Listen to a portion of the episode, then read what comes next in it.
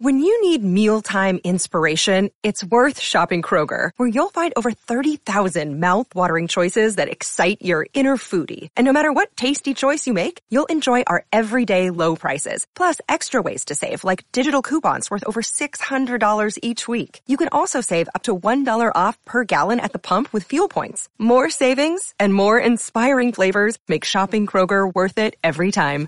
Kroger, fresh for everyone. Fuel restrictions apply.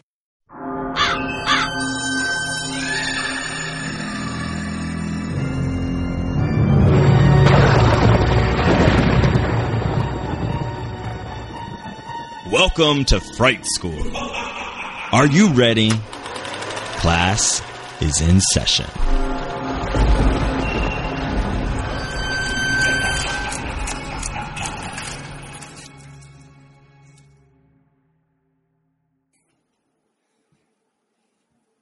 Hello, welcome back to Fright School.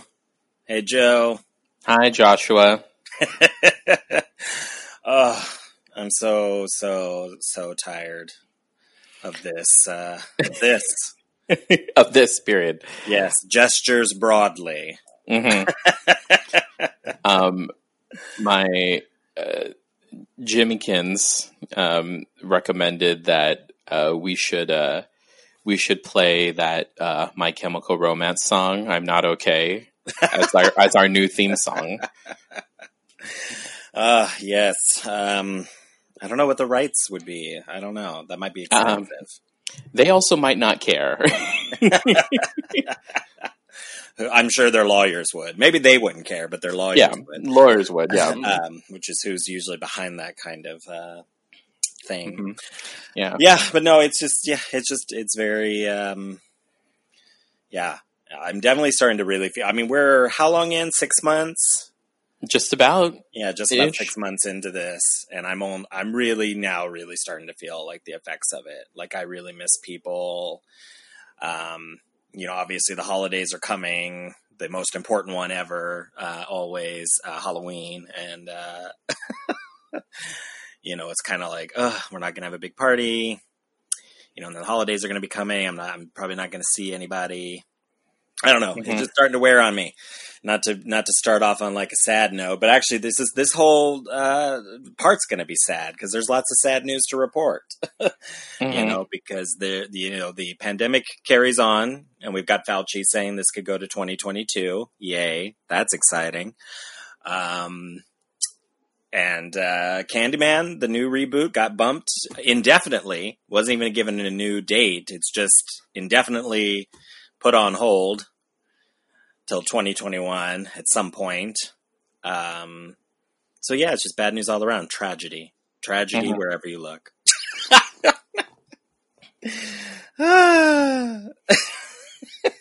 so how's your day going? um, well, tragedy everywhere you look. We're going to get a Scream 5, and Neve Campbell is confirmed being in it. So there's an up note. Uh, it might be, you know, 2030 before we get it. Um, the Books of Blood, you know, Clive Barker's, uh, hmm it's like collections of stories that have been adapted by Hulu. That teaser came out, so that's exciting. That starts October 5th. Um, Nurse Ratched with Sarah Paulson starts this Friday, September, what is that, 18th or something? Mhm. 18th or Mhm. 19th. Uh, you know, so there are things to look forward to, to lay on your couch and stare into the abyss um, while while it plays in the background. The sequel to The Babysitter on Netflix is out. Yes, that is out now. Very exciting. I have not had a chance to watch it yet. I'm definitely, you know, I, it kind of sucks. I've been having such a hard time watching new stuff. Like, I really think I'm in that like anxiety watch group, you know, where it's like, I don't really want to watch new stuff. It's, I don't know what's going to happen. so it's like, I really am like watching stuff I've already seen, you know? Um, I'm trying, like, we're watching that Raised by Wolves, which I don't even know how to feel about. Um, such a strange show. Uh, Lovecraft Country, although I am behind. Mhm. Um, the Vow, the NXIVM docu series, although I'm Wow, you're behind. watching some dark stuff. Like me. Yeah, I am. Which sometimes is helpful because it helps me put like perspective uh, Mhm. with things, you know. But at the same time, we are all entitled, you know, it's not the Olympics of suffering, of, of, of stress or anxiety or whatever. You know, everybody, you know, like, I, I don't think it's healthy to, to compare, you know, our struggles with other people. Um, you mm-hmm. know, it can, that can, you know, make it worse because then you're more likely to kind of push down your own anxiety and your own issues because they don't seem as bad as others. Um, and that isn't why I watch that anyways. I watch that out of pure like what the fuckery, you know, uh, mm-hmm. about especially because it's just such a bizarre. That whole story is bizarre with that NXIVM cult. It's just bizarre. Mm-hmm. Um. Anyways, so you told me that you've been because uh, you've been quarantining differently now, right? You've been actually spending time. You guys uh, are like yeah. in a bubble now. You're doing a bubble we're doing a little bubble. Um, I'm coming down to the end of my uh, two week quarantining time, um, which has been really nice because you know we haven't uh, spent time like this together for five months. months. Yeah. Um, so it's been really nice, um, you know, and it's a it's fairly it's it's fairly banal, but again, like you know, it feels very normal. And for five months of like not feeling normal, that's been really great. Um, yeah. So you know, we I, I make dinner and brunch, and you know, we we've been working from home uh, together the last week. Um, so you know, we're on either side of the we're on opposite ends of the of the dining room table, staring at each other um, and yeah, it's been good. You know, we made dinner. I made a meatloaf. Thank you, New York Times cooking section. I made I made meatloaf, and um, we made dinner together, and it was nice because it was just you, you needed know, the New York Times to help you make a meatloaf. I have the app, so it's just like I might as well, you know, mine them for uh for yeah. stuff.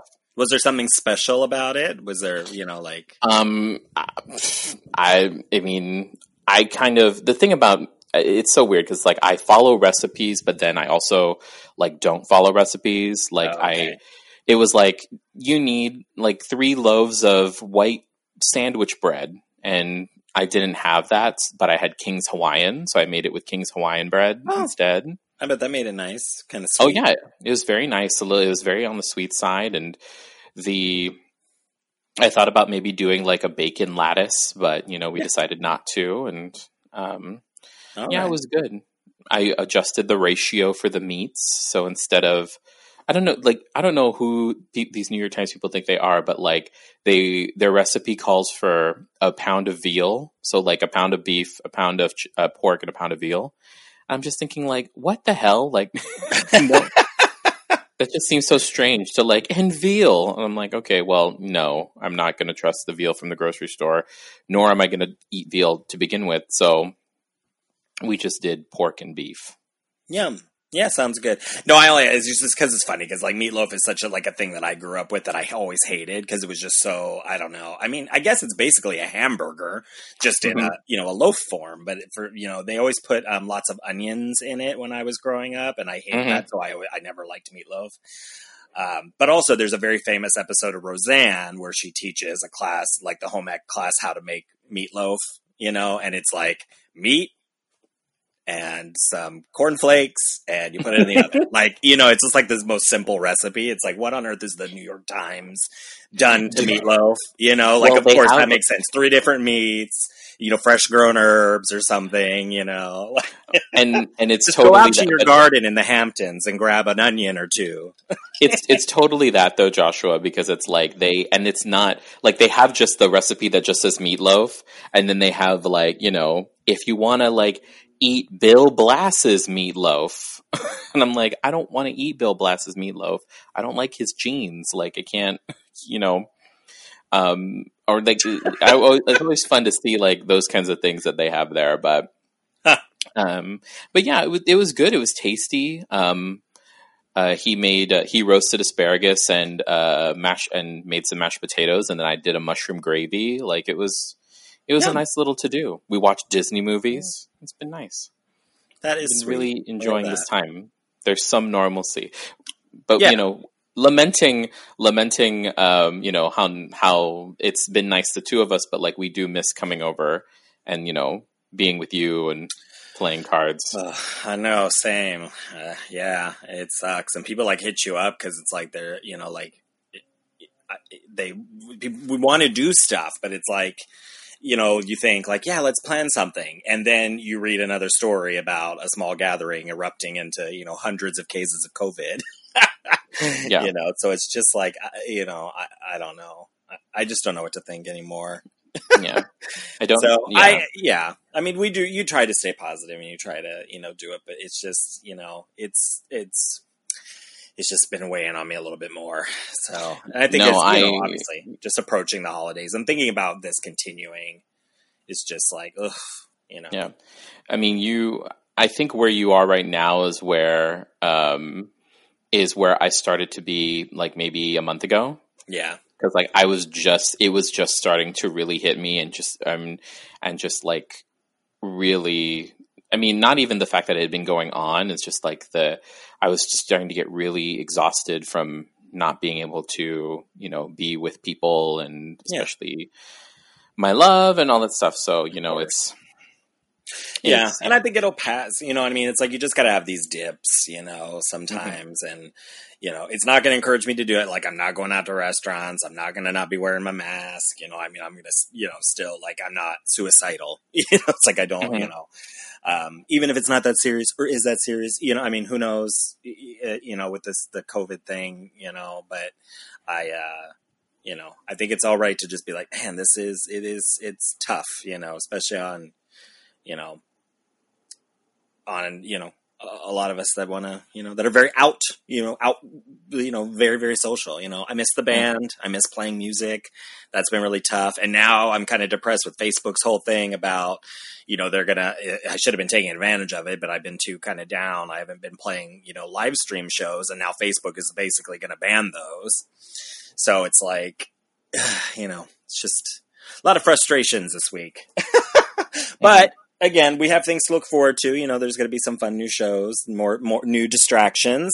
Um, also, uh, I'm very excited because I got. Um, uh, I think a year or so ago, I talked about on the show uh, this book, uh, "Death: A, Graves- a Graveside Companion," which was edited by Joanna Ebenstein, uh, based on work from the Richard Harris Art Collection. Just tons of different, you know, depictions of death in art, and you know, sort of our relationship with uh, death you know, as humans and, you know, in art. And she's putting out a new book uh, called Anatomica, Anatomica, the exquisite and unsettling art of human anatomy. And there's going to be a, a, symposium. So the author, Joanna Ebenstein, she has a blog called Morbid Anatomy, mm-hmm. uh, surveying the inter interstices. of art and medicine, death and culture. Uh, so obviously, right up my alley. And there's going to be a full day symposium to celebrate the re- the release of the book. It's going to be Saturday, September 26th, from 12 to 5:30 Eastern Standard Time. Uh, so whatever time that is here. Oh man, I'm gonna have to get up early that Saturday. Um, uh, but they've got all kinds of people that are going to be giving these different talks uh, about uh, anatomy and, you know, uh, throughout history, how we've drawn and sketched the human body, how our understanding of it has changed over the years. Uh, so I'm really looking forward to that. Um, so I did want to did want to throw that out. Plus, the the book looks really cool. Uh, mm-hmm. It has some really interesting drawings and really interesting, uh, you know, from the samples that they've put out of just human how how we have shaped and changed uh, mm. with science and you know biology and you know medicine, how we've developed um, a better understanding of the body, and probably how there's still a lot of stuff we don't understand. Uh, so that's something I'm looking forward to. Doesn't that sound fun? You're like, no. It's a book, Joshua. How can, how excited can I get about a book? But it's pictures. Uh, it's like hundreds of pictures, so it's okay. Um, okay, that makes it a little bit better. I'm sure there'll be a few essays, but you can skip them. You can just look at the pictures. I actually have some really cool anatomy books, so I'm excited mm-hmm. to add that one uh, to to my collection uh, which you can't tell, but I cleaned up the library. I've been reorganizing it again. Oh my gosh. Uh, it's getting out of hand. I decided all the vampire books needed their own section. Uh, so I started cleaning things up. Uh, tell you, it's just an ever evolving thing. Ah, I love it. Yeah, but you can't tell. I can't tell. It looks the same. So, and I need to add more books because of our. Obviously, today we're we're uh, joined again in the second half of this episode by um, Heather Petricelli uh, to discuss Dead Alive, uh, Brain Dead, um, mm-hmm. Peter Jackson film, and uh, she mentioned a couple of books I don't own. So, uh, so of course you own them. Well, no, not yet, but I'm I'm going to. I've got to add them to the the shelves. So I had to find a place where I'm going to put them. and In my ever growing I... collection of of horror and and and scary studies, you know, it's a it's a reference section. It's a nice um, reference library. I do want to uh, give a little shout out to because Heather. Um, when we recorded this, it was prior to um, the you know huge conflagration in the Pacific Northwest. Yeah. So um, I wanted to just give a shout out to. Um, I checked in with her a little bit uh, yesterday, so they're doing okay. Um, you know, uh, yeah. as best it can be. But we're just giving a you know thinking good thoughts for everybody that's up there, trying. Hopefully, they're safe and as safe as possible. And you know, again, this is it's just nature reflecting back to us. Yeah, no, I mean you're right. Geez, we haven't even like touched on that. Yeah, I mean there there are there is so much. There's just so much happening right now. It's just a mm-hmm. very stressful, intense time on a lot of fronts, and um, you know people are really surviving. I mean, it speaks to our resiliency as as as a species. You know that we're. Mm-hmm. You know, people are are doing their best under the circumstances. You know, and even if they're not doing their best, that's fine you know, but ju- mm-hmm. just living right now, you know, and getting through the day is, um, is an accomplishment, I think. yeah, absolutely. You know, so, you know, try, I, I don't know. It's like I want to be positive, but I also want to, I don't know, just accept stuff. I don't know. I'm sorry, Joe. That I'm trying. I'm trying to stay. No, you're fine. You're you're fine. It, I am. Um, Joshua, I expect I you know I I I expect nothing less. I mean, it, I mean, and I say that with all honesty because it's just like you know we, it's it you know, it's it's like you can put your head in the sand, you know, or we yeah. can just kind of like this is what's going on, and we could just kind of accept that it's this is what's happening, and yeah, you know, because in absence of like in absence of people, in absence of uh people trying to care for each other you know we can we have to take care of ourselves and the people around us and and i say that like just being knowing that like the people the people out there who are like this is a hoax not wearing masks that sort of thing is yeah. you know a very vocal minority for the most part but you know it's it you know i I also know that there's people like you know they're they're doing. I, I can't fault anybody for. I, I think I mentioned this a, a, few months ago, but like you know, I I just couldn't imagine what it would be like for people to like feel comfortable getting away, like going places, and right. not even just like restaurants, but like getting out of town or whatever. And now I'm just kind of like, you know what? If people feel that that's okay, like if they can be with relative assuredness that you know they can and have ability to quarantine in in after that, then you know you guess I you just got to do what you got to do at this point. Yeah, no, I'm trying not to shame anybody. I mean, I get the outrage I get from people who are upset. Like I, you know, as always, um, you know, just because of the kind of person I am, I see the various sides.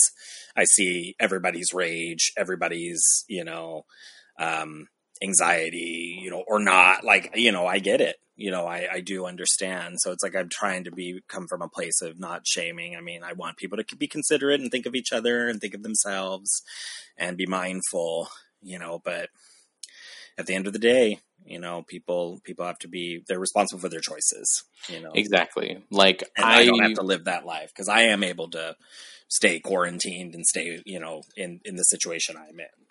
Not exactly. Exactly, exactly. And I, you know, for me, like I know I'll never I, I know that like I don't even know when I'll be comfortable sitting at a restaurant ever again. But I know that like you know, that hasn't impeded my ability to like order out and, you know, yeah, reheat food when I come home and still support and at the very least support local businesses at that point. Yeah. Yeah, obviously. Yeah, Oh. definitely. Definitely. Um, did you do anything fun this week that you want to share? Anything that, you know, Um, so we can end on an up note before we get into Yeah. our uh, exciting Dead Alive conversation? um, I'm trying to think of we. You know, it's been it's been just um, it's been nice to like have uh, just really dull nights, and and I shouldn't say dull because you know just the fact that we're together has has been such a blessing and really Mhm. worthwhile. But you know, we're Feeling like, that normalization, that like routine. exactly like you know we we um.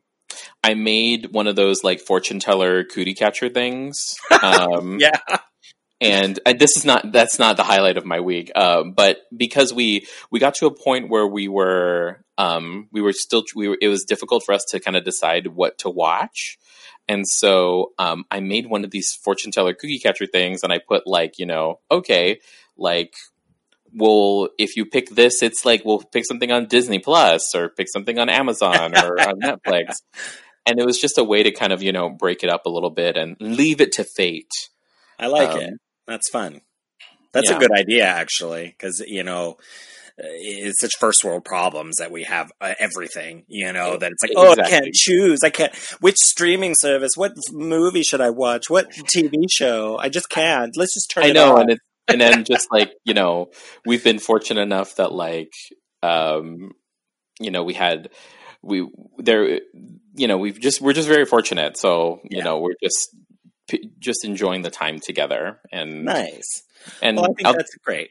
Yeah, and eventually I'll go back to um, I'll go back to being with my parents Yeah. um, because I'm I'm pretty sure he needs a break from me. um, but um, but yeah, and then we'll do this again. And I kind of I I'm gonna be back at my parents soon because I want to come back here just in time for like Halloween Yeah. because I plan to do my own like little version of Fright School with him. Cool. Um, so be we'll fun. be be watching stuff. Yay. All right. Well, I like it. I think that's uh I think that's a good place to I'm actually going to take a week off in October, um, and I'm thinking about just having like because I can't do Gorefest this year. Um, I've been thinking about doing like some live streaming or something, Mhm. you know, of like with people of like things that are on Netflix or on Amazon Prime where we can like watch stuff together, you know, to kind of have that, you know, togetherness for the for the for Halloween. Mhm. But um, anyways, well, that sounds nice. It'll I be like it. the theme is Gorefest isolation, Exactly. Yeah. Gorefest pandemic. Exactly. So, all right, Joe. Well, um, I think that's a good place to take a quick break, and we will be back with Heather Petricelli to talk about Dead Alive. Woo!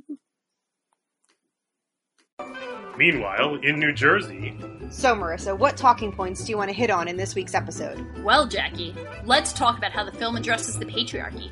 Ooh, and representation of marginalized people. Ooh, ooh, and even philosophical ramifications of good versus evil and We horror. can point out the triangle boobs, talk about the blood splatter, and oh, the practical effects. um, and also the male gaze. My gaze at the males. Hi! From feminism to fangirling, the Jersey Ghouls cover all the bases of horror from a woman's perspective. New episodes are uploaded every other Sunday. Just search Jersey Ghouls to find us on social media and your favorite podcasting app. All right. Welcome back. Uh, we are so excited to have back with us Heather Petricelli to discuss this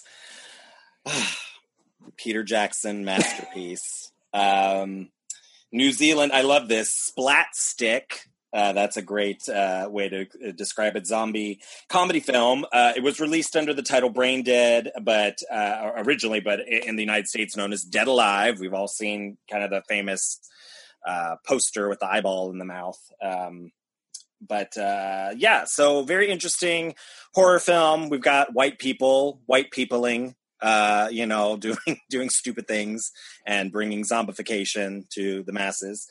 Um, let, we'll, we're just gonna we're just gonna dive in. Joe, we'll start as we always do with uh, with your thoughts.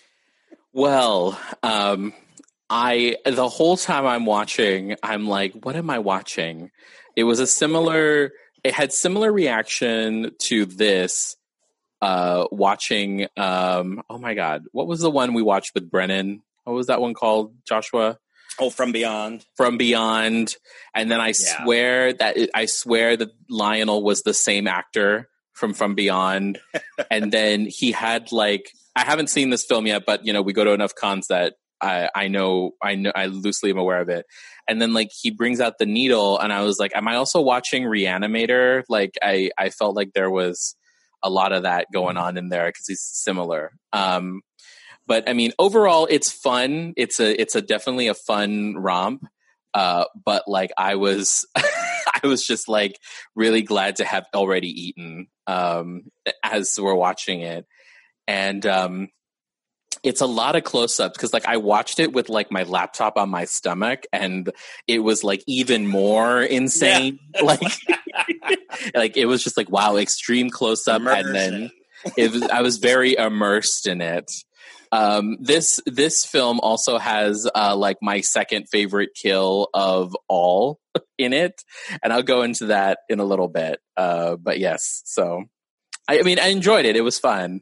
Um, it was definitely just like a, a giant mind fuck the entire time.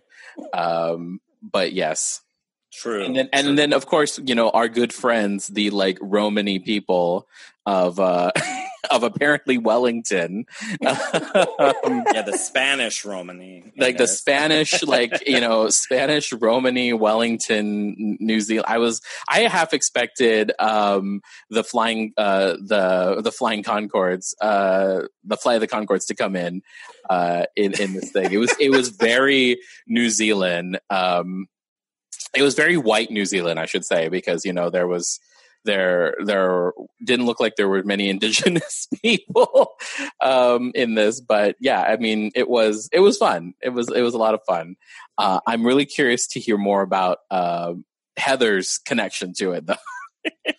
absolutely i saw, so i had found i had read this um, interview with you on morbidlybeautiful.com um, which we will have linked in the uh, in the show notes here should people want to uh, examine it. Uh, but you list so there's like one of those questions like that typical question of like what are your favorite like horror movies? And i love like the way that you kind of answer because it's like there are films that permanently scarred me after seeing them as a child and then in parentheses says the exorcist films that blew my mind as an adult martyrs and then films that i revisit often dead alive and uh, that's what we're here to, to discuss today because i'm like oh the exorcist oh martyrs suspiria 2018 the bride of these like kind of i think in a way highbrow horror films you know and then dead alive is in and i'm like okay this is awesome because i haven't seen this movie in years you know it's one of those and i'm I'm pretty sure I've never seen it so unedited, because I'm pretty sure I saw it on television, you know, in the '90s, all cut up. Uh, so it was very like, oh man, we're in it deep. So let's talk about your love of it. Why, why this film? When we go of all the horror that you've watched and discussed, uh, well, Dead Alive. I, I brought Dead Alive specifically because when Joe and I were having our conversation, doing the interview, it came out in the interview that Joe enjoyed horror comedies and that Joe, I thought in my head, enjoyed gore. On revisiting that, Joe said the opposite. but Yeah, I can go. It can go either way, but yeah, Yes, and I get that now. But in my head, I- and I just said, I usually don't try to interject myself, like, but have you seen Dead Alive? And Joe said no. And so when we stopped recording, I said, you need to see Dead Alive. and that's why I picked it, I think, because I just thought, well, Joe should see Dead Alive. And for me, when I was in high school, I saw Meet the Feebles. And man, like Heidi, mwah, like I love Meet the Feebles. And so then I found a bootleg copy of Bad Taste and I was like, oh my God, who is this guy? I love this guy. And then Dead Alive was coming out and I went and saw it, um, had its premiere here. And I just, I belly laughed through the whole thing. I still belly laugh through the whole thing. And it's so audacious in its core. And I love, love, love practical effects. And it's Mhm. before CGI took over and Richard Taylor is a effects genius, and you know went on to win lots of Oscars for Lord of the Rings. So I think I think that's like just like it's a movie that when I was a young person I loved. I've seen it many times in the movie theater, and I've seen it a number of times with almost exclusively queer audiences, and it's just one of my favorite memories of life. Like I just love seeing Dead Alive with a queer audience. Oh, see, and I I firmly believe that it's like if anyone if anyone is going to show like one of the truest like uh, things you can do to care for another person is to recommend to them something like a television show or a movie that is very close to you in the hopes that they also you know uh, in, in love it as much as you do. And so like I actually I was like, man, I really do love Heather. Like this, this was like I was like all all horror films, all queer films ever, and it was like you got to watch Dead Alive, and I was like, this is great. And because the thing is, like I it took me a little bit because the um, I, I had to decide because I, I didn't read anything about it. I was just let me just go into it and it took me maybe like 30 minutes in to decide that they're being humorous because I just thought they were being um, like it, thought it was just that dry humor of like that dry Commonwealth humor. and um and I thought that like okay maybe they're just and then I was like no no no this is being this is going to be something that's like this is a choice um and I was just like watching this and I'm just like you know, it, it's so funny because like I, I'm I'm used to at this point, you know, Joshua saying like, "Oh, I'll I put this film on for a rainy day." You know, this is my this is my rainy day film, and it's The Witch, and it's you know, like I this is my you know the I'm used to like you know everyday kind of you know I I put the Gilmore Girls on and Frasier, and you know people put on Dead Alive or The Witch, and I'm just like, okay, that's I I totally get it but like watching this film i was just kind of I didn't think I, I had to remind myself this was 1992, like th- this was released in 92 because it was definitely before, like this was before its time in my mind. Like this film, film felt very much before its time, not just in practical effects, but like in, um, but in just like how it was shot, and lighting and every like it was just it was very impressive in that way too. Like from a filmmaking standpoint it was also very impressive. But it did make me like love you more. Because i'm like i was like yeah all right. Like i i i like I love this. I love that this is. I love that this is your one of the those like favorite types of film. Like my, I tell people to watch uh, Mrs. Doubtfire all the time. I don't know what that says about me, but like, or maybe maybe I know exactly what that says about me. I think yeah, it says about we deal with our trauma differently. Yeah, exactly. like we went to New Zealand in 2016, and I'm just gonna say maybe I made Ami go on a tour with me to all of the Dead Alive, Alive sites in Wellington. That's awesome. so is amazing. Is that house? Does that house exist somewhere? Oh yeah, I can send you a photo of it. I found it. oh, okay, all right. Yeah, we went. Way cool. Yeah, we went to. Um, we, I found the house. I found we went to the botanical gardens where the scene with the baby takes place. We went to the um, cemetery to find because actually it's interesting. The film actually caused a like there was a lawsuit against WingNut Pictures because yeah. when I kick ass for the Lord, you can see like one tombstone with a real name, Bradley. So Bradley's family sued. They didn't win this, but it set into motion a new law in New Zealand, so you can't it's a, pri- it's a privacy violation to show names on tombstones. But we went and violated it and found Bradley. Um, and then my favorite place was the um, it was the oh God, what are they called the the, the Pinnacles the, the, the opening scene of the film. I think they're called mm-hmm. Pinnacles. Yeah, I think they're called the Pinnacles. And it was one of the craziest places I've ever been. It's like a really eerie when you're in there in those whatever those formations are it's a really eerie place. So that's how much I love Dead Alive. That wow. is amazing. Um, I love. Yeah, definitely. If you have pictures, send them to us. We oh, I totally will. I'll totally yeah. send you pictures. Um, so, real quick for our dear listener who is no, you know, maybe has, has seen this a thousand times or never at all. I should have done this, you know, at the beginning of this. A quick synopsis of the film. uh, overprotective mother Vera Cosgrove, played here by Elizabeth Moody, spying on her grown son Lionel Timothy Balme. Is it Balm? Is that how you say that? Um, has an E at the end, so I imagine. As he visits the zoo with the lovely Paquita, Diana Peñalver, sorry, I butchered that, is accidentally bitten by the fearsome Sumatran rat monkey. When the bite turns his beloved mother into a zombie, Lionel tries to keep her locked safely in the basement.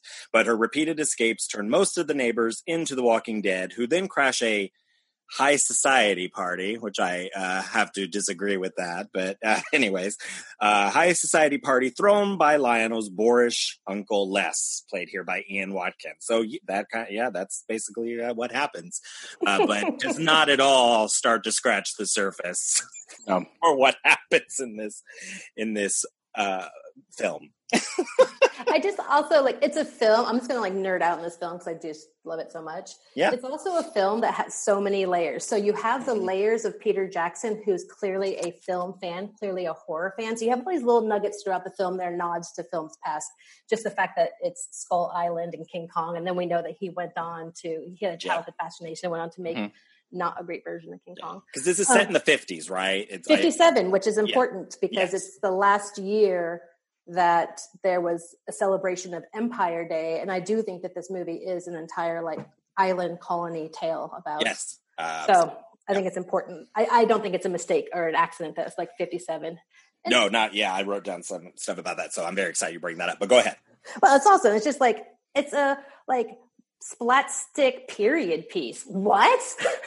it's like so many things. And then we can talk about all kinds of horror theory using this film because you have affect theory, you have abject theory, you have the monstrous feminine. We can keep talking and talking about this stuff. So I'll stop now.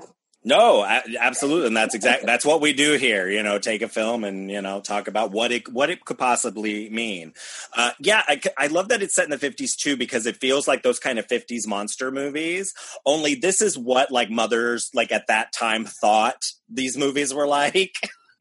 it's like you know that they were this bloody and gory and gross when they really they couldn't even touch this like with the levels of, of of horror that is happening uh, so yeah i definitely i really enjoyed it for that overall like that feeling of like this is like a drive-in movie in the 50s like just something that you know was just very transgressive for the time um, but only in the 90s um, so yeah, I definitely yeah I wrote some stuff down. I wrote the thing like obviously it's got that. It, it, there's so much. Um, what do you want to say? Lots of tropes in this, like you know, researcher slash scientist slash whatever. You know, going into the unknown place and taking something from it that's dangerous, but you know he can control it. Only obviously not. Uh, you know, that's why I'm saying white people, white peopling. Mm-hmm. Uh, you know, you do have that like overbearing mother uh, you know, so it kind of King Kong. I wrote down King Kong. I wrote down Psycho. Mm-hmm. Uh, I also wrote down The Wall, um, Pink Floyd's The Wall, because it just kind of reminded me, especially at the end with the like monstrous mother figure. Just kind of like I'm like, wow, there's a lot happening here. I'm very curious about Peter Jackson's relationship with his mother. Um, I love the way the rat monkey thing looks. It reminded me of the Grand High Witch rat and the witches. Yep. Like, it's so like creepy um, yeah, so let's just kind of get in get into that, talking about yeah, what is this? What is this movie about? so you brought up Empire Day, so let's explore that a little bit more because I, you know, well, so the monstrous feminine comes from a scholar named Barbara Creed, who I think she's Australian, but I don't know, maybe she's not. Um, I know she teaches at uh, in Australia in Melbourne, I believe and she has written an article. I don't know i can't remember when it came out but sometime between when the movie came out and well over a decade ago. Um, she wrote a whole piece about how peter jackson's films are constantly dealing with themes of new zealand as an island colony and trying to fr- flip the script. So it's a it's a complicated it's complicated because he renders invisible the indigenous people but to deal with the bullshit of the actual colonizers and what's left behind and so he, instead of having the savage, you know, native as happens a lot mm-hmm. in these stories, he's trying to show that it's actually the British people who are the picture of respectability who are actually the savage and, you know, barbaric ones. And, you know, starting off with the zoo, you know, the, the zoo official who has his papers to come, you know, take this, you know, revered rat monkey from uh, an island off of, or, you know, Skull Island. Uh, so I think it's interesting to, to think about it in that way. So there's like, there's the bigger picture of like, and when, when Barbara Creed's talking about Peter Jackson, she is talking specifically about bad taste, uh, brain dead there, you know, dead alive here, and heavenly creatures as stories that show this split between the, you know, lots of like using lots of scare quotes, air quotes here, but the motherland, the call the colonizer versus the colony. Um, so I and I specifically also because of our interview, Joe, I wanted to have your take on it as someone from a colonized island. so Yeah. um it so one thing that and and one thing that i thought was really was very subtle and i don't know if this is intentional or what have you but one thing that i thought was really interesting was when uh vera's like anytime that vera was talking to lionel this entire time like lionel has a very has a very kiwi accent like it's a very new zealand accent. But when vera is talking she has this like affected english like highborn english accent. It's not in it's unless that she's um she's really upset and then it kind of comes out the the kiwi accent comes out a little bit. And i'm just thinking like i wonder if that was intentional or, or if that was j- because she's almost like you know i don't want to be and then i had this thought where i was like well you know i mean you can't be you can't be too highfalutin because i know that like people who people who are brought to the to that area of the world were not usually necessarily the best you know we're not they weren't sending their best. So it, so it's like why all of that. So like i thought that that was really interesting. And and then in the beginning when he's showing his permit i was just i that's when i was like is this funny? And i'm like because that's really funny to me that you're just showing these indigenous people your permit. Um and it just kind of reminds me of like you know the like it's like just leave well enough alone white man. Like if you had just left well enough alone like we we know how to do things here. Just leave it alone. But no let's just take it. And then he ends up getting um you know he gets his you know it's too late for everybody else but you know he he'll get his. Um which is really fascinating because it's like it there are no it's like very noticeably absent to me like there were no like you know the indigenous people of um, even paquita like paquita's you know um latinx romani like which was just like i don't know how like uh, just like her story of getting there to to new zealand is is is something i want to explore but the absence of uh, the absence of uh, indigenous faces, but at the same time, like that's I, I didn't even put that together until you said it. Like the idea, like oh, the absence, but like these people are the monsters, um, is really interesting and fascinating.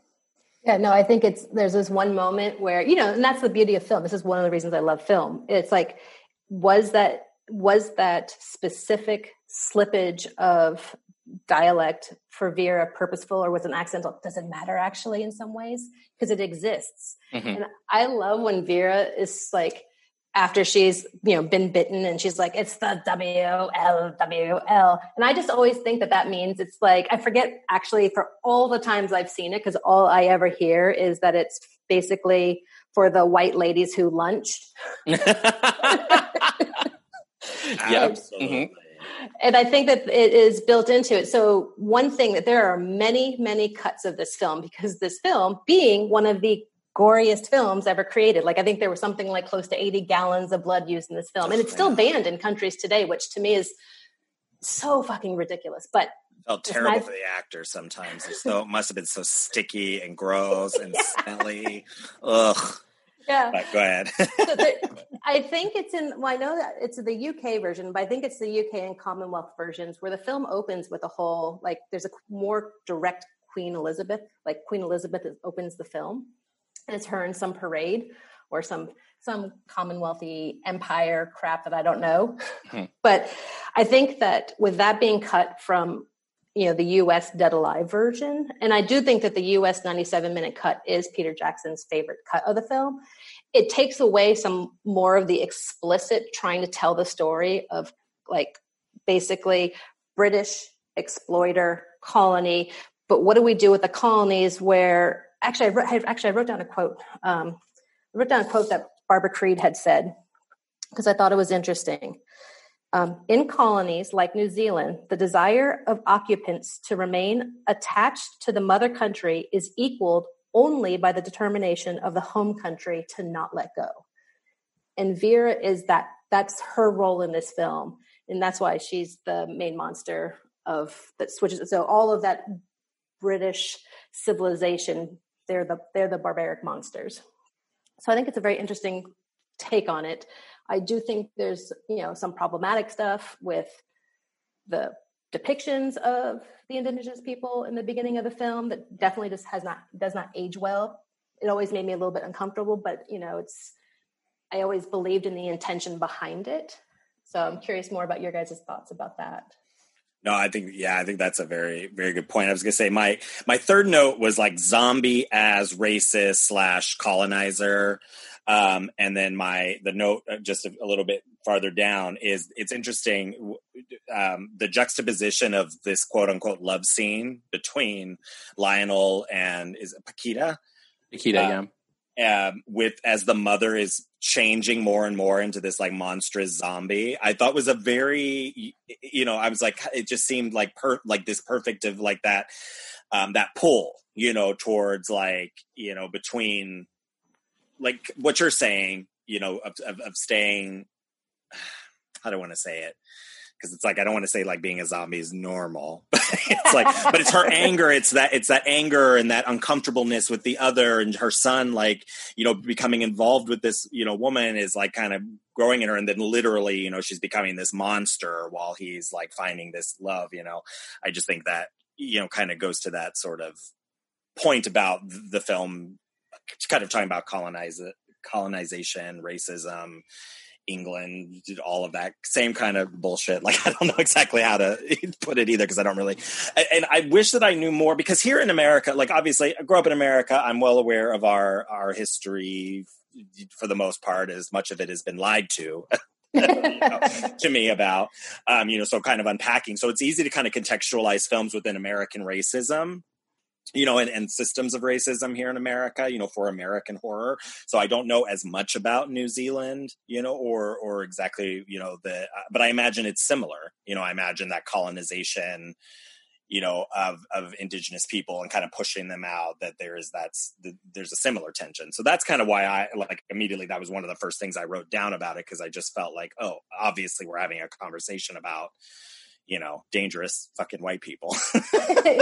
Yeah no i think that's exact i think that's exactly right in so many ways. And yeah i i do know I, I like you i was raised in the us and my perspectives are us perspectives. I do know that when we went to new zealand we had went to australia first and traveled around for a number of weeks mm-hmm. then we went to new zealand traveled around for a number of weeks. And i can tell you that the felt like the work that the New Zealanders have done over the decades to try to I don't even know the right words to use. Them. I'm going to use the words like reparations because they actually have some laws to try to do reparations to the Maori people. Mm-hmm. But that history is like as horrific as it is anywhere where a bunch of yeah. white colonizers went in. But I think that they have worked really hard to try to reintegrate in Maori culture language. They have done some reparations. It's not perfect. There's loads and loads of shit that needs still to be done. There's plenty of racism, but it felt night and day compared to dealing with Australians and the Aboriginal peoples there. So, mm-hmm. and it makes me feel like there's something to a film, you know, like Dead Alive now is, it's an old film. I mean, you know, it makes me feel old actually saying that. right, right. Relatively speaking, yeah. Yeah and I think there's something to the fact that clearly there was a younger generation of New Zealanders trying to figure out we have this like we are an island colony and we have this colonization history but what where can we move forward? And I think that's why it's so important that Paquita is a Spanish Roma her and her family are Roma people. So I think it's all very interesting. And that's just like the one thing that most people don't even see in that film if that makes sense Mm-hmm, mm-hmm. The thing the thing people actually see is the constant gore, which goes more into affect and, and abject theory. But like, I think it's something I've always actually just kind of thought about, and I appreciate Peter Jackson. Will you? Oh, oh, Sorry, I, I, think I think Joshua, you're going to say the same thing. Would you explain a little bit about uh, uh, about those theories? Um, because I don't know if I'm familiar with with those. I, I think for the you know for our listener, for the listener, for the listener, uh, I think the easiest way to break it down is uh, affect theory. You know, with an A, affect is horror is an is for horror to be effective. It is affective. It re- elicits a physical response.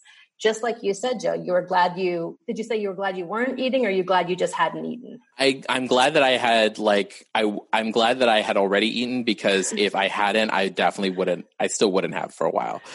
Yeah, and I had my partner watch it with me, and I was eating watermelon. She was like, "How are you eating that fucking watermelon right now?" I'm like, "I love this stuff. This is great." Uh, so that's affect theory, which is more just people who uh, study the people who are in neurocinematics are studying the actual neurological responses that horror elicits. And those biological. Yes, yeah. Okay. It's like okay. horripilation, you know, uh, your hair Yeah. standing on end. Uh, abject theory is most often attributed to uh, Julia Kristeva.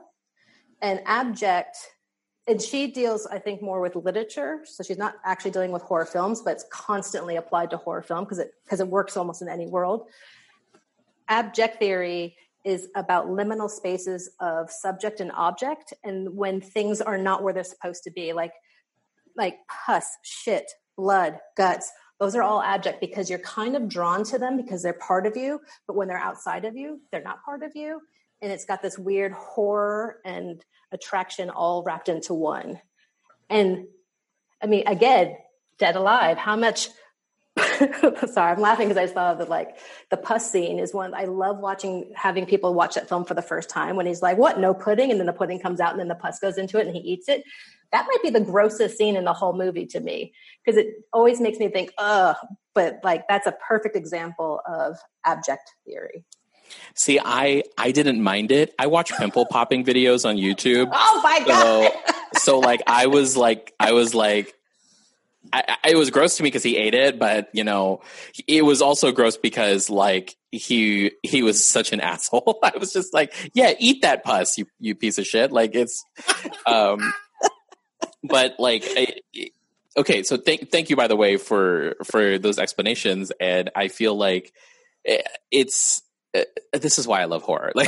Like this is why, this is why like we it's like this is why I love horror. This is why I just love um I love rhetorical criticism to begin with because it's like you if you really want to nerd out like we can spend like literally hours talking about like about like I mean just talking about her accent alone. Like that's sometimes I wonder like I watched Gran Torino. Like I watched Gran Torino in theaters and I was in the middle of my degree program and I was like with my family and I was like, do you like how like his confession at the end was like the screen door and it was like to you know cuz he didn't give a true confession and now he's giving it and there's the screen and all the and they were like it was just a movie.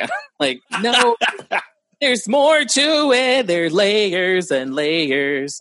Um, I wanted to, be, before we move forward, I want to go back a little bit to what you said about like the representations of like those indigenous people in the beginning No, and- yes, yes. and and I feel like with um I feel like my my feeling with this particular film and and Peter Jackson and all of that is that like some and, and how I approach kind of like representations of like the cultural or racial other in other films is I always kind of think about like is this a representation of what the people in the film believe this person these people to be?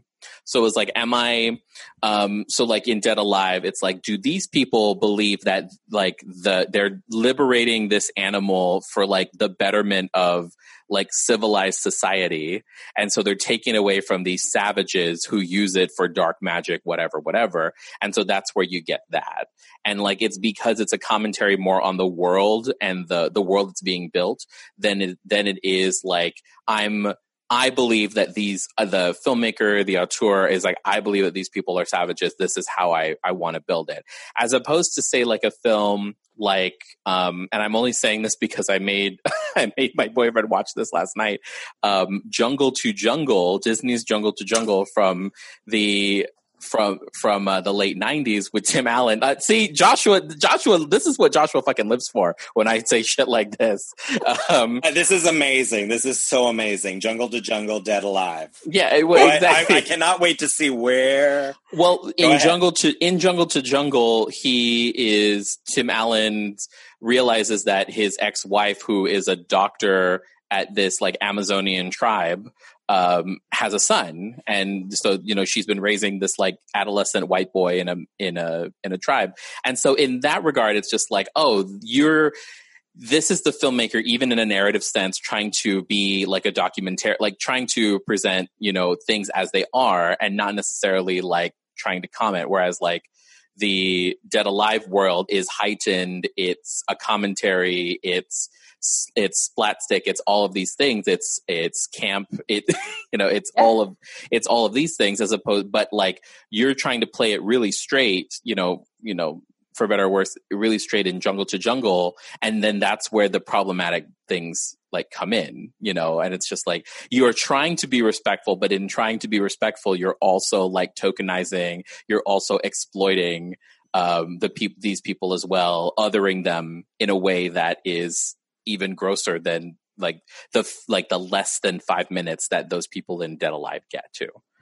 Yeah, no, I, I think that's in the way I always kind of reconciled it in my head was that in the end, that is absolutely a narrative about the colonial exploiters becoming the zombies, which is also a take on the fact that what did you have to do as a human to be an ex- like a colonial exploiter in the first place? I mean, mm-hmm. talking about mm-hmm. like real people, like there's a there's a lack of humanity that is somehow needed that has a zombie like effect to it. And then the fact that like we can get into like especially since you're studying psychology we can get into the freudian aspects of all of this stuff too. And people i'm sure have written pages and pages on the freudian ending of the film. But to me that that ending is really about releasing themselves from the shackles of their you know empire day british colony past and mm-hmm. moving forward into their you know di- more diverse you know with her with his uh, spanish romany family new mm-hmm. in-laws uh, mystical uh, family i mean it's so awesome too because like when you when you if you were just to take so Barbara Creed said all that stuff about Peter Jackson because she's written about Peter Jackson, but Barbara Creed is probably most famous in horror for her monstrous feminine, theory, and she has seven points of the monstrous feminine, which at its base is essentially uh, this, these are taking complex theories and making them one sentences, but the main point is that when the woman is the monster, it creates a different fear in people, specifically men, than when the male is the monster. Right. And so she has four different archetypes of the monstrous feminine. I think all seven exist in this film. and I think that's also amazing that like I can't name loads of films where all seven exist in one film. So um oh my gosh, so much was said like just there that I'm, I'm like, okay, wait, what do I want to talk about first? Because I love that that like that um you know talking about like what we have to do to like like dehumanize ourselves? Because i've been talking about that in the context a lot of this like the black lives matter movement and sort of this conversation about like the poor are humans. If i have to explain this to you if i have to explain that black people are real and and are as complicated and are as you know as loving and as an intense a person as you are if i you know if i explain that women and their bodies deserve you know t- like i don't know how to explain that to you. I don't know how to make you see that that's that that is a true case. So the idea like that is a zombie like that sort of no empathy. I have you know um, i have absolved myself of empathy and humanity in order to subjugate people for my own pleasure my own comfort my own privilege you know like that that is monstrous you know and i've had this conversation with lots of close people to me as we do family blood you know where it's like i cannot make you understand how inhuman you're being and you don't see it. And the fact that you don't see it means we just we cannot have this conversation you know? So i love that so much in context of this in context of colonization. And yeah the monstrous feminine certainly that's why it's like i wrote the wall down which that like that whole album yes it's about you know the album and the film. Yes it's about the price of fame and it's about you know what you know this poor rich white man and you know his struggles.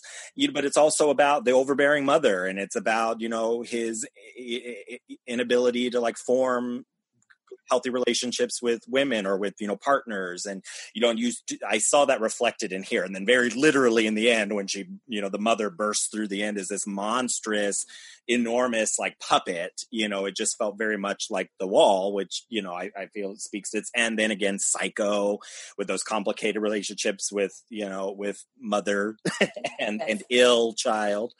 Um you know, so yeah, I definitely think there's a lot to be unpacked here within the monstrous feminine. Do you think that um, Paquita, like, is she playing some sort of role in that too, or or is it more of her? Is that her grandmother or mother? Who's like telling the fortune? Like, are you including them within those in those contexts? Like, I'm Yeah, trying to see how all the different ways the monstrous feminine plays. Yeah, I think that her. I always assumed it was her grandmother, but she actually. I'm trying to remember. I mean, I think she actually makes reference, and I feel like now I'm thinking she says mother, but I'm pretty sure it's her grandmother. Um, I feel like she plays the witch role in the Mhm. film, as you know, I mean, and that is all the coding, right? Like the father figure makes a kind of undercurrent reference to them moving all the time, and then the grandmother has her, you know, Aleister Crowley deck of tarot cards, like Right. so. Um, Oh my gosh. um, No, I, I, I, yeah, I was like, oh wow, this is really, this is really, this is a dark tarot deck. I think that I, I I'm trying to remember. Uh, I went to the Peter was it in the Peter Jackson Museum? There's a museum that I went to. Uh, I'm trying to remember where I learned this, but I I know that the deck was mostly intact. But they made two or two or three cards were created for the film that aren't actually in the actual tarot deck. I don't know why I'm telling you that. Um, no, it's okay. Just serve the story. You know what I mean? That it was, but you know, obviously they're they got to Um, do their story stuff. they gotta make up some stuff here. Right. So I think that the coding is in there for that's that's how we know because I don't think it's ever it's never explicitly said that they're uh, Roma people, right? So that's coding, and she is witch like in her. You know, she's just missing her you know crystal ball, Mhm. right. and then there would be like a Scooby Doo episode. Um, but I think that that I think it's necessary for that family to be the family because in the end, when you pay attention to the narrative, that is the only reasons that Lionel survives. Like he survives because of the wisdom of that. It's hard on a podcast for people to see the ethnic family. Right. That is why he survives. And they're people who are clearly outsiders to that land. They are neither Maori people nor are they the European colonizers. They are people who have been subjugated, subjugated in many countries throughout Europe for centuries. Mhm. and they are, you know, and because of that, they are outsiders to the colonize, like, you know, in the homeland of the colonizers, they are the outsiders. Exactly. Um, even though, oddly enough, by moving to New Zealand, they are also settler. They're also settler colonizers as well.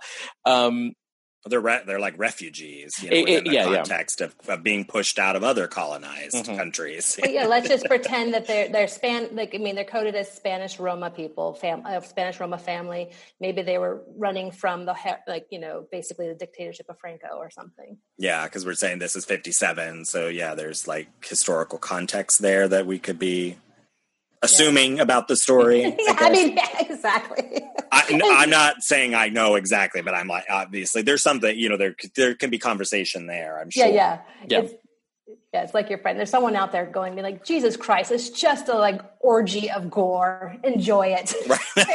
but like that's the beauty of the beauty i mean like larger the beauty of rhetorical criticism but like the beauty of this show the beauty of horror in general is that like it's i if you go if you just go a little deeper you know if you just go a little bit deeper you can like does it stand as itself just like a gore film? Yes it does. But like if you want to have you can get more enjoyment of it. There it can you can it some, both things can be true. This can be like a very um, scathing indictment of settler colonialism and then it can also be just like this huge gore fest comedy. Um, to kind of bring it to a little bit uh, to kind of go back to the horror and not be um, and not be um, as like you know fancy in our in our thinking about thinking of things um, I mentioned that this is my second favorite kill is in this Oh, um, yes. is in this, and my second favorite kill, my I think did I say my first favorite kill, Joshua was um, in Thirteen Ghosts, the guy who gets killed with the sliding glass door. Oh, yeah, split in half. Yes. Yeah, yeah, so yeah, that was the first favorite kill for those keeping score at home. My second favorite kill is um, I think it's one of the party goers. It's the blonde woman in the red dress, and then the one of the hoodlum guys, the, the one of the hoodlum zombies, um, The punches her greasers, you mean? one The of those greasers. Um, in Wikipedia, it, it had them as hoodlum. I went, Oh, okay, okay. but I mean, I wrote down greasers with a Yes. question mark and an exclamation, exclamation point. I'm like, what the fuck is going on? um, Like- but like the greaser people, um, he like punches her through the back of her head, and a fist comes out of her mouth. And I was like, yes, this. It also like this is a great kill. I mean, like right underneath that would be the baby coming out of the woman, like the woman with the glasses, her face. Oh Lord. which was terrifying. But but again, like I think that particular kill, just like because it was so, it like it you knew uh, like you could see that it was a um a fake, like it was a practical effect. You could see it was um um an effect, but like it happened so quickly that like I was like, oh shit, did he really do that? And then then as you know he keeps going so yeah so that would probably be my second favorite kill of all of fright school um would that be that right there That makes That- me so happy. yeah That fucking garbage pail monster baby thing. oh my lord. And the whole like taking it out to like the park, like it was just like what in the hell?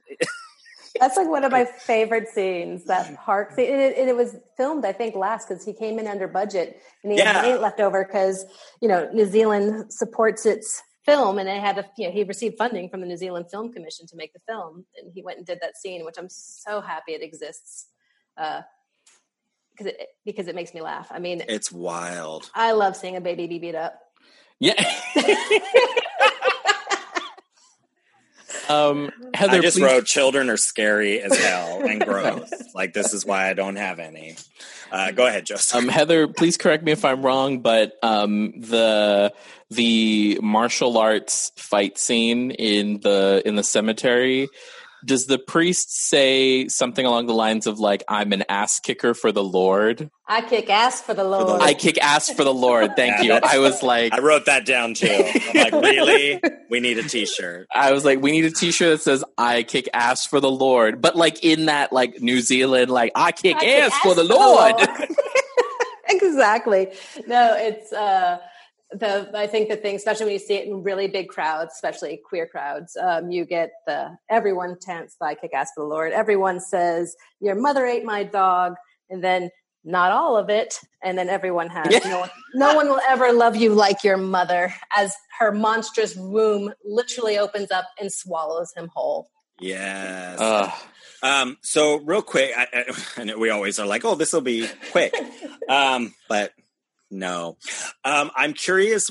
So I watching this film, like I, and I, I feel like I saw a picture, like one in in your uh, presentation where this was in, like there was a picture of this, like a picture of Lionel included with some of the other queer, and I'm just wondering, like how the queer reading of this film, you know, because you're talking about seeing it with queer audiences. And this is something that I feel like we've talked to lots of queer people about, and it's never come up. So I'm just wondering about your thoughts on the queerness of Dead Alive. I think Why would it appeal? I think it well, I think it appeals basically because of something that Joe said. And and let's be real, like Peter Jackson and Fran Walsh, these this is a straight couple, but this is a campy, campy, over the top, excessive film. Like I think you, Joshua, had mentioned like you felt sorry for the actors because that must have been such a uncomfortable shoot. I mean, you literally see them slipping and sliding constantly in that last scene Yeah. with like their 80 gallons of blood. And I think there's something to the audaciousness of creating something so ridiculously over the top that also is constantly speaking to something smarter underneath about the other.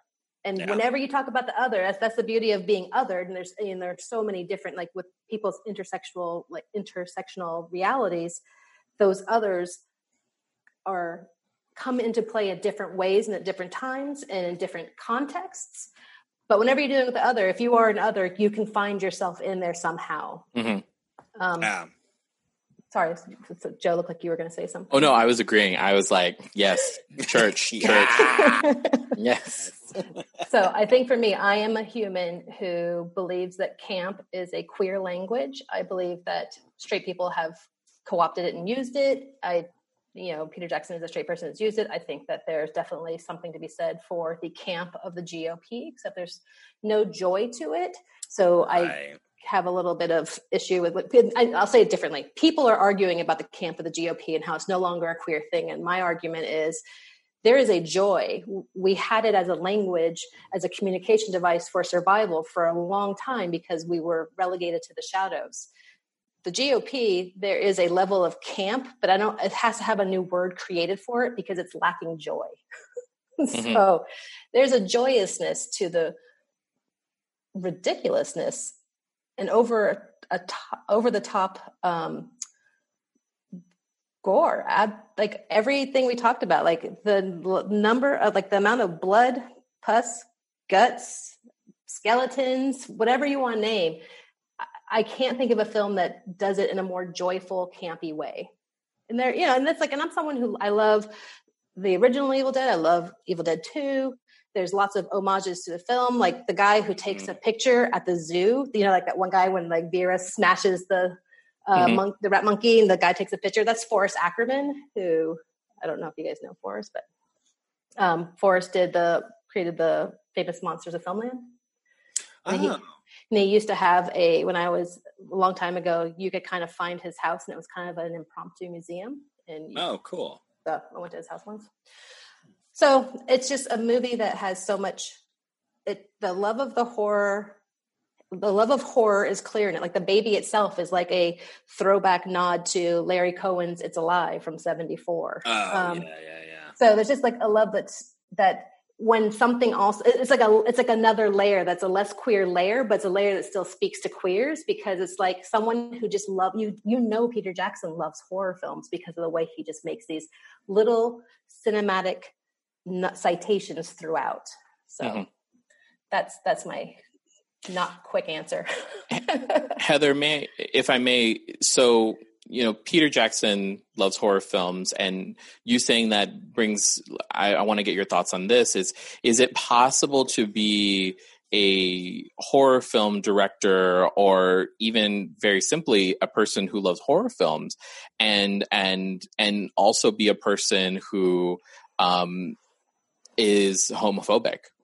Is it possible to be is it possible to love is it possible to love um, you know from a, speaking from an artistic standpoint is it possible to love horror to work in horror and to be someone who um, who is homophobic but is it also possible to be a fan and be a person who like loves horror as a fan and is it and then be homophobic as well like, I, I, mean, I'm Absolutely. sure. the answer mean, is yes. Yes, yes I mean, like, yes, yes. we contain multitudes. Yes. yes, I will just. I call them the straight white horror bro. And I, when I was, when I first went away, was this in college? When I was young, I was a teenager. I was actually, actually still a teenager, and I went to my first um, Fangoria Weekend of Horrors. And I remember walking into the space and having a incredibly visceral response of like, I do not belong here. And it was, it was actually genuinely heartbreaking because I was like, when it's something that means so much to you and you feel like it's actually part of who you are in a way like like horror as a genre um, then you realize that the most vocal at least at that time the most vocal fan base had constant misogyny constant racism and constant homophobia. And i think that things are better. I think that queer horror fans like you know going back to something that we said i think in our last chat um, I actually wrote this, and Joshua had brought this up. Robin Wood, a queer theorist, a queer critic, film critic, has a theory about the return of the repressed. And I am writing about how this whole movement for horror is queer, period, is an entire repressed community coming back to claim horror as its own.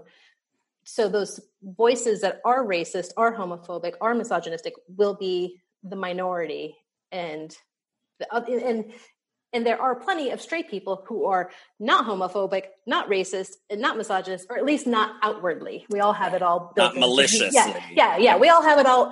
All of us have it all built into us. No matter what, no matter what you are, we all have all of it built into us. Yeah. So um, yeah. there is space for those kinds of people too. Like, but I still think that those people, we still relate to the genre, the film, the the text in front of us, I still feel like we relate to it a little bit differently. Mm-hmm.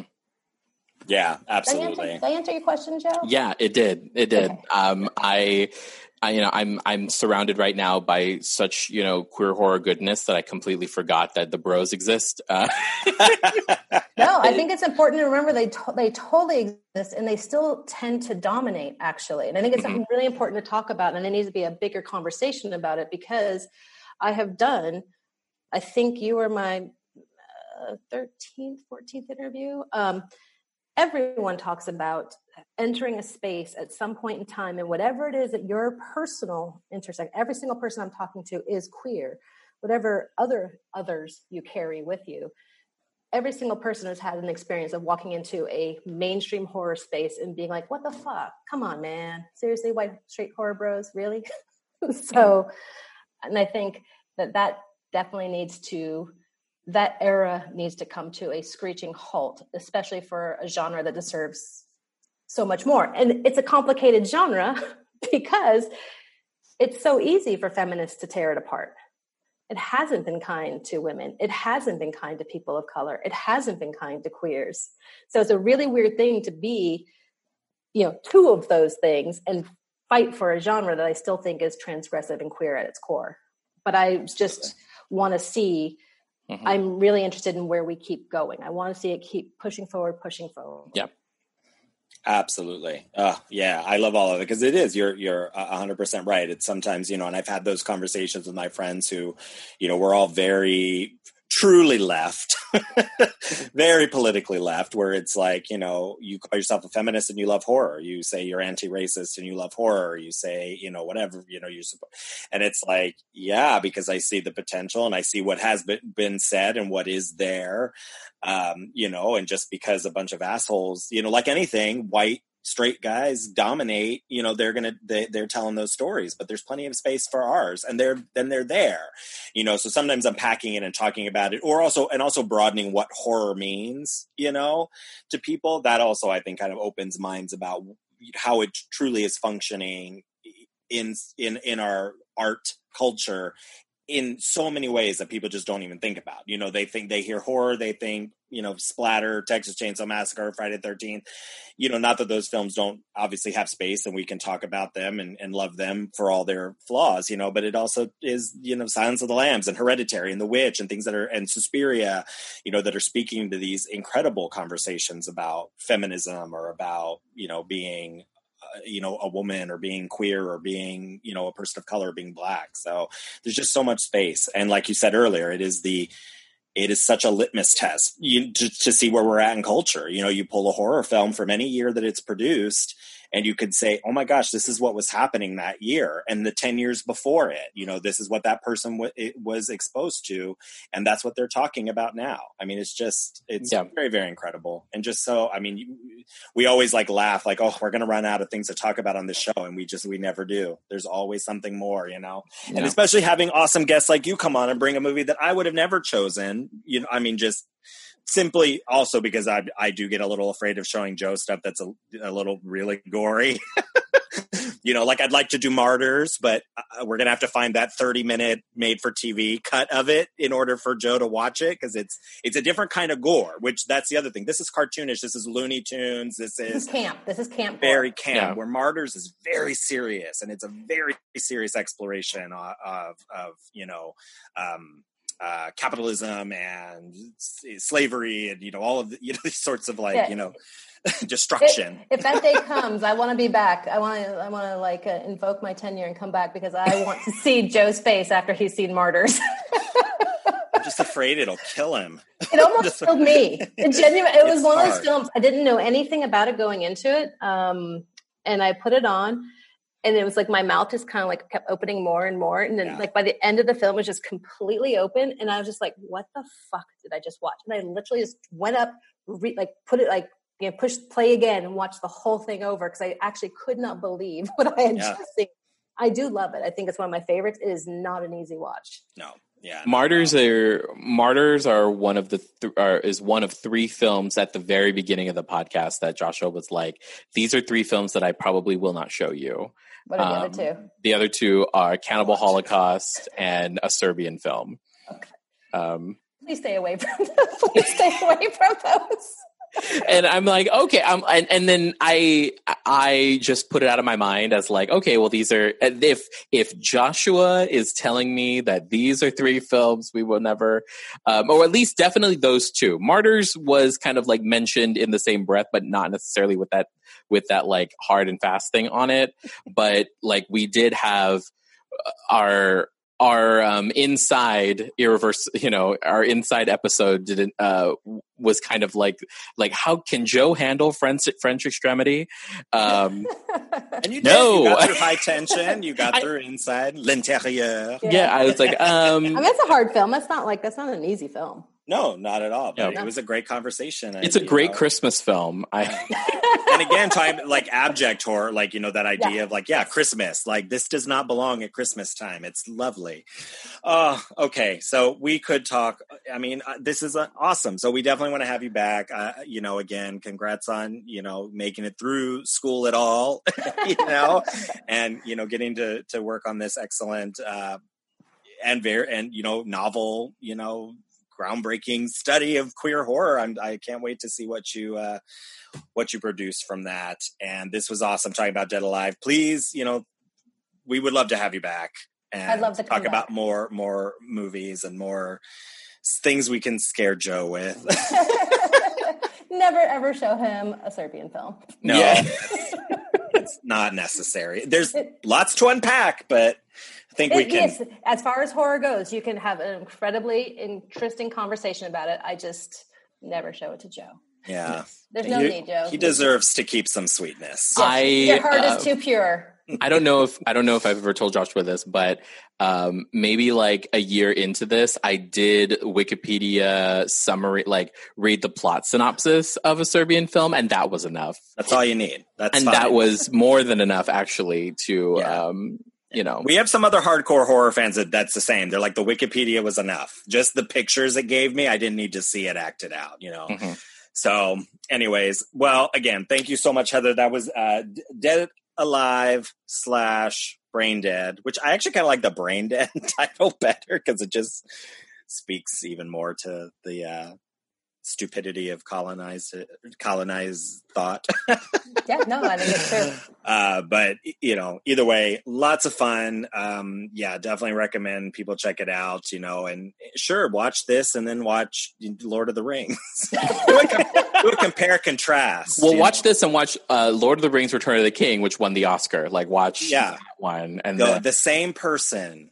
Are you either of you Lord- like the the pinnacles where the Dead Alive opening is? It's like is it called the Paths of the Dead? It's in Lord of the Rings, that exact Yes. same location. I think it's in. Um, I think it's in Return of the King. Yeah. I think that's where um, when Aragorn goes to like get the army of the dead, basically. Mhm. Yes, I I like Lord of the Rings. Oh, my, my partner loves Lord of the Rings. In fact, the fact that I don't know exactly emphatically that it is Paths of the Death, I'm probably going to get some side look on that. But, but you know, I, I appreciate, I do appreciate the Lord of the Rings trilogy for the time I saw them all in the theater. The Hobbit's kind of garbage, but Peter Jackson to me will always be bad taste through Heavenly Creatures. I love that. That's awesome. Well, again, thank you so much for taking some time out of, um, you know, your aggregating data or whatever, writing. My pandemic life, yeah. right Yes. existential um you know terror uh to, to to chat about a movie that you clearly love very much and uh we're so happy that you came and shared it with us so look forward to chatting again sometime very soon stay safe and healthy dear dear listener thank you as always for being here and giving us reason to keep talking and joe i adore you and I hope this film doesn't give you. Well, no, I do actually hope it gives you some nightmares. Um, but what else is new? Uh, I, but it, out of love. So, I'm going to go eat some pudding right now. There you go. um, I ate a big thing of meatballs and and like marinara with uh, mozzarella cheese afterwards, and I was just looking at it. Like, but I Uh, still ate it because that's you know me. Um, all right. Good night.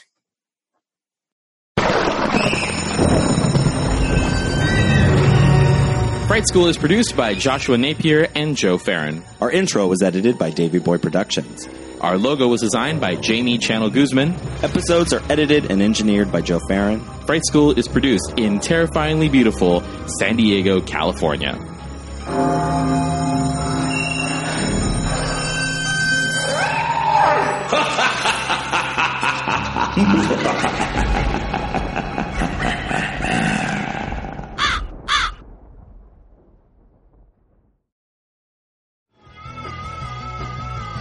You're listening to the Geekscape Network.